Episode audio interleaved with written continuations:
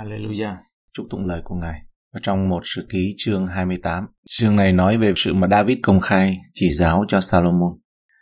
Câu 1 David hiệp lại tại Jerusalem hết thảy các quan trưởng Israel, các tộc trưởng của các chi phái, các ban trưởng phục sự vua, các quan tướng cai ngàn quân và trăm quân, các kẻ cai quản sản nghiệp của vua và của các con trai người, luôn với các hoạn quan và những người mạnh dạn. Đây là buổi lễ công khai chuyển tiếp ngọn đuốc mà David trao cho Salomon với sự nhấn mạnh về trách nhiệm xây dựng đền thờ. Mặc dù vậy, một người con trai khác của David mà theo tự nhiên ấy thì có quyền hơn đó là Adonisa. Người này đã cố gắng tìm cách để lên ngôi khi mà David đã qua đời trong một các vua chương 1 chương 2. Tất cả những nhà lãnh đạo của Israel hay là tất cả các quan trưởng có nghĩa là nhóm người được đề cập chung ở trong những chương trước.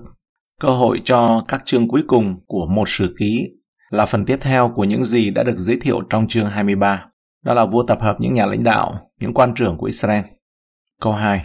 Vua David đứng dậy nói rằng, hỡi các anh em và dân sự ta hãy nghe, ta đã có ý xây cất một cái đền an nghỉ cho hòm giao ước của Đức Giê-hô-va, cho cái bệ chân của Đức Chúa Trời chúng ta. Ta đã sắm sẵn tài liệu cho sẵn. Vì điều này xảy ra vào cuối đời David nên sức khỏe của ông giảm sút. Một các vua chương 1 câu 1 đến câu 4. Và người viết sử ký thì lưu ý đến tư thế đứng của David bởi vì xét về tuổi tác và bối cảnh, đây là một cảnh ấn tượng. Câu 3 đến câu 4. Nhưng Đức Chúa Trời phán với ta rằng, nhưng ngươi chưa cất đèn cho danh ta vì ngươi là một tay chiến sĩ đã đổ huyết ra nhiều. Jehovah Đức Chúa Trời của Israel có chọn ta từ trong cả nhà cha ta, làm vua Israel đời đời, vì Ngài đã chọn Judah làm trưởng và trong nhà Judah chọn nhà của cha ta còn trong các con trai của cha ta, Ngài vui lòng chọn ta và lập ta làm vua trên cả Israel. Mặc dù David muốn xây cho Đức Chúa Trời một ngôi nhà, nhưng Đức Chúa Trời đã nhẹ nhàng từ chối lời đề nghị của David và thay vào đó, Ngài đề nghị xây cho David một ngôi nhà theo nghĩa là một triều đại hoàng gia lâu dài. 2 Samuel chương 7. Điều quan trọng là David gọi ngôi đền là đền an nghỉ như trong trường hợp nghỉ ngơi trong ngày sa bát của Đức Chúa Trời khi tạo dựng trong sáng thế ký chương 2 câu 1 đến câu 3, thì sự nghỉ ngơi của Đức Chúa Trời tượng trưng cho việc hoàn thành công việc của Ngài.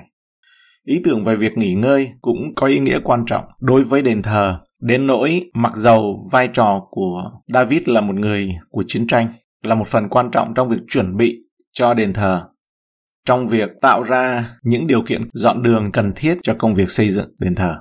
Nhưng điều đó đã khiến cho ông không được phép tự mình xây dựng đền thờ. Chỉ có Salomon, người của sự yên nghỉ, mới đủ sức cho nhiệm vụ này.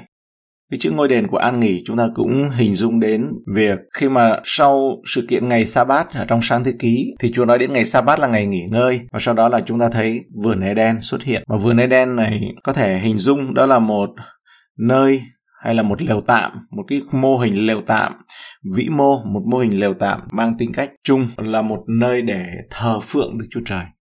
Nó liên hệ đến sự là sau ngày sa bát hay là trong ngày sa bát đó là đó là nơi ở trong nơi thánh, ở trong nơi thánh.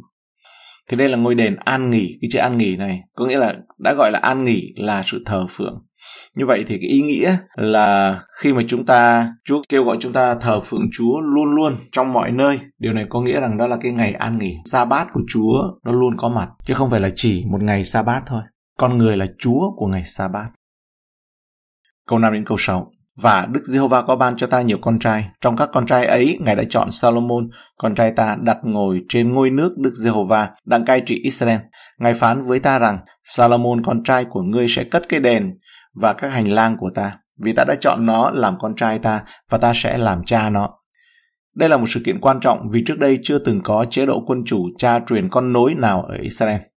Saul, vị vua tiền nhiệm của Israel không được kế vị bởi bất kỳ người con trai nào của ông. Câu 7. Nếu người bền lòng theo các điều răn và luật lệ ta như ngày nay, thì ta sẽ làm cho nước người được bền vững đời đời.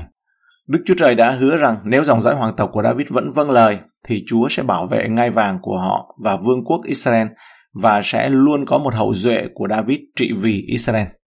Câu 8. Vậy bây giờ tại trước mặt cả Israel là hội chúng của Đức Giê-hô-va, đương có Đức Chúa Trời chúng ta lắng tai nghe. Ta xin các ngươi hãy tìm kiếm và gìn giữ các điều răn của Giê-hô-va Đức Chúa Trời của các ngươi để các ngươi nhận lấy sứ tốt tươi này và để lại cho con cháu các ngươi làm cơ nghiệp đời đời. Đây là một lời khuyên nhủ quan trọng và được lựa chọn kỹ lưỡng cho người dân Israel.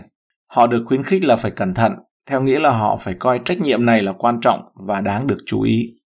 Họ được khuyến khích là tìm kiếm các điều răn của Đức Chúa Trời, chăm chỉ tìm kiếm kinh thánh.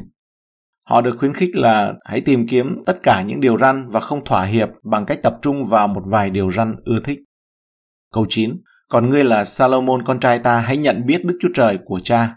Lời khuyên của David cho Salomon bắt đầu từ khía cạnh quan trọng nhất, nhấn mạnh sự cam kết thực sự đối với mối quan hệ thực sự với Đức Chúa Trời hằng sống. Về cơ bản, David nói với Salomon là bí quyết thành công của ta là mối quan hệ của ta với Đức Chúa Trời. Con cần theo đuổi mối quan hệ với Chúa cũng giống như vậy. Câu 9b Hãy hết lòng vui ý mà phục sự Ngài vì Đức giê va dò xét tấm lòng và phân biệt các ý tưởng. David cũng khuyên Solomon hãy phụng sự Đức Chúa Trời bằng cả tấm lòng và trí khôn.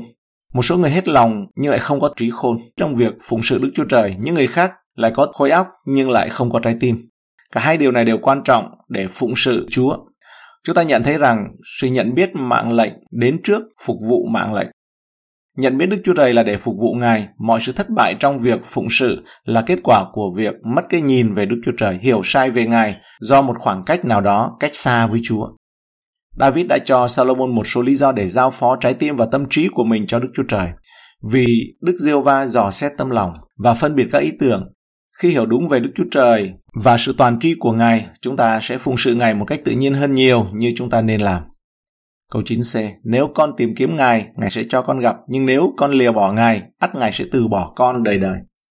Cả hai điều này đều đúng trong đời sống của Solomon. Khi Solomon tìm kiếm Đức giê va tại Cabaon, ông chắc chắn đã gặp được Ngài. Một góc vui chương 3 câu 1 đến 15. Khi Salomon từ bỏ Đức Chúa Trời theo một nghĩa nào đó, thì Salomon đã bị Chúa từ bỏ. Một góc vui chương 11 câu 1 đến 13. Phản ứng của Salomon điển hình mang tính cách đặc trưng của con người đó là nó không nhất quán. Mặc dầu ông đã tìm kiếm Đức Chúa Trời, hay sự ký chương 1 câu 5, nhưng điều đó không phải bằng tất cả trái tim và lòng tận hiến bị chia hai của Salomon cuối cùng đã dẫn đến một hậu quả là vương quốc bị chia hai. Một trái tim chia hai, một tấm lòng tận hiến chia hai. Câu 10. Bây giờ khá cẩn thận vì Đức Giê-hô-va đã chọn con đặng xây cất một cái đền dùng làm nơi thánh của Ngài, khá mạnh dạn mà làm. David kết thúc lời khuyên của mình với Salomon bằng một mệnh lệnh cấp bách nhất. Xây dựng đền thờ, mọi sự chuẩn bị kỹ càng của David sẽ trở nên vô ích nếu Salomon không hoàn thành công việc mà David đã bắt đầu. Câu 11 Bây giờ David trao cho Salomon con trai người cái kiểu về hiên cửa, về đền thờ, về các kho tàng, về lầu gác, về phòng trong của đền thờ và về nắp thi ân. Cùng nhau cân nhắc, thấy David đã làm hầu hết mọi việc cho sự xây dựng đền thờ ngoại trừ là mình bắt tay vào thực sự xây dựng nó. David đã cho Salomon sự an ninh, sự an toàn, địa điểm đất đai, tiền bạc, vật liệu, nhân viên giám sát, công nhân và một đội có tổ chức để điều hành ngôi đền. Ở đây chúng ta cũng đã thấy David đã giao đồ án thiết kế cho con trai mình là Salomon. Câu 12 đến 13 lại chỉ các kiểu người nhờ thánh linh cảm động mà được về các hành lang của đền Đức Chúa Trời, của đền Đức Giê-hô-va và về các phòng bốn phía, về những kho tàng của đền Đức Chúa Trời và về các kho để vật thánh, về ban thứ của những thầy tế lễ và người Lê-vi, về các công việc của đền Đức Giê-hô-va và về các thứ khí dụng trong đền Đức Giê-hô-va. Ngay cả với việc tổ chức những người phục vụ đền thờ, hai sự ký chương 29 câu 25, những chi tiết thực tế này được Đức Thánh Linh soi dẫn chứ không phải do sự khéo léo của con người. Hơn nữa, đền thờ là nơi ở của chính Đức Chúa Trời, không phải là đấng trí cao nên có một ngôi nhà theo ý tưởng của riêng Ngài sao? Nếu Ngài là người thuê nhà, nó cũng há không nên được xây dựng để phù hợp với ý muốn của Ngài sao? Và ai ngoài Chúa biết những gì Chúa yêu cầu về nơi ở của Ngài? Câu 14 đến 17 cũng chỉ kiểu số cân về các khí dụng bằng vàng dùng về mỗi thứ công việc và về các khí dụng bằng bạc với số cân nó dùng về mỗi thứ công việc, lại chỉ số cân về những chân đèn bằng vàng và về những thép đèn vàng của nó theo cân nổi của mỗi chân và thép nó. Số cân về những chân đèn bằng bạc theo cân nổi của mỗi chân và thép nó, tùy cách dùng của mỗi chân đèn. Người cũng chỉ số cân về các ban để bánh trần thiết và bạc về những bàn bằng bạc chỉ kiểu về nỉa, chậu và ly bằng vàng ròng, về chén vàng và số cân của mỗi cái, về những chén bạc và số cân của mỗi cái. Từ câu 14 đến 19, chúng ta thấy chữ vàng nhắc đến 11 lần. David đã tích lũy được một số lượng vàng đáng kinh ngạc cho những khí dụng ở trong đền thờ. Câu 18 lại chỉ kiểu về bàn thờ sông Hương bằng vàng thét có số cân và kiểu về xe về các cherubim xe cánh ra che trên hòm dẫu của Đức Giê-hô-va. Được gọi như vậy là vì Đức Chúa Trời ngài ngự giữa những cherubim đó. Thi Thiên 99 câu 1 Đức Giê-hô-va cai trị, các dân hãy run sợ, ngài ngự trên các cherubim, trái đất khá rúng động. Chúa cưỡi trên những cherubim. Thi Thiên 18 câu 10 Ngài cưỡi cherubim và bay, ngài liệng trên cánh của gió. Các thiên sứ được đại diện bởi những cherubim đó, hay là những thiên sứ, những cherubim là những thiên sứ và được gọi là cỗ xe của Đức Chúa Trời. Thi Thiên 68 câu 17 Xe của Đức Chúa Trời số là hai vạn, tức là 20 nghìn. Từng ngàn trên từng ngàn, Chúa ở giữa những xe ấy y như tại Sinai trong nơi thánh.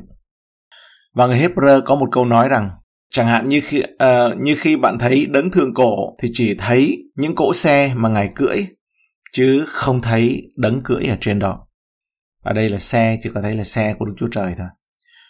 Và đây có nghĩa rằng đó là những thiên sứ cũng được đại diện giống như là những cherubim.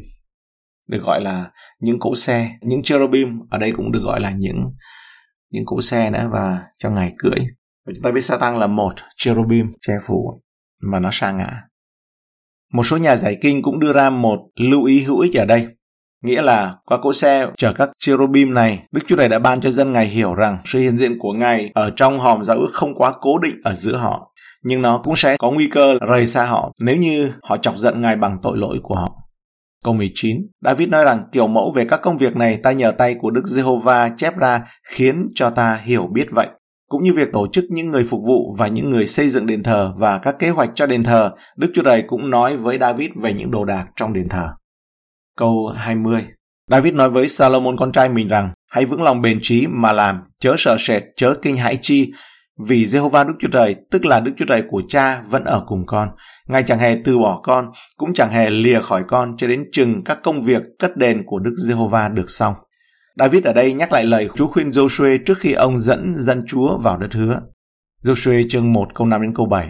Trót đời ngươi sống sẽ chẳng ai chống cự được trước mặt ngươi, ta sẽ ở cùng ngươi như ta đã ở cùng môi xe, ta sẽ không lìa ngươi, không bỏ ngươi đâu. Hãy vững lòng bền trí vì ngươi sẽ dẫn dân này đi nhận lấy sứ mà ta đã thề cùng tổ phụ ban cho chúng nó.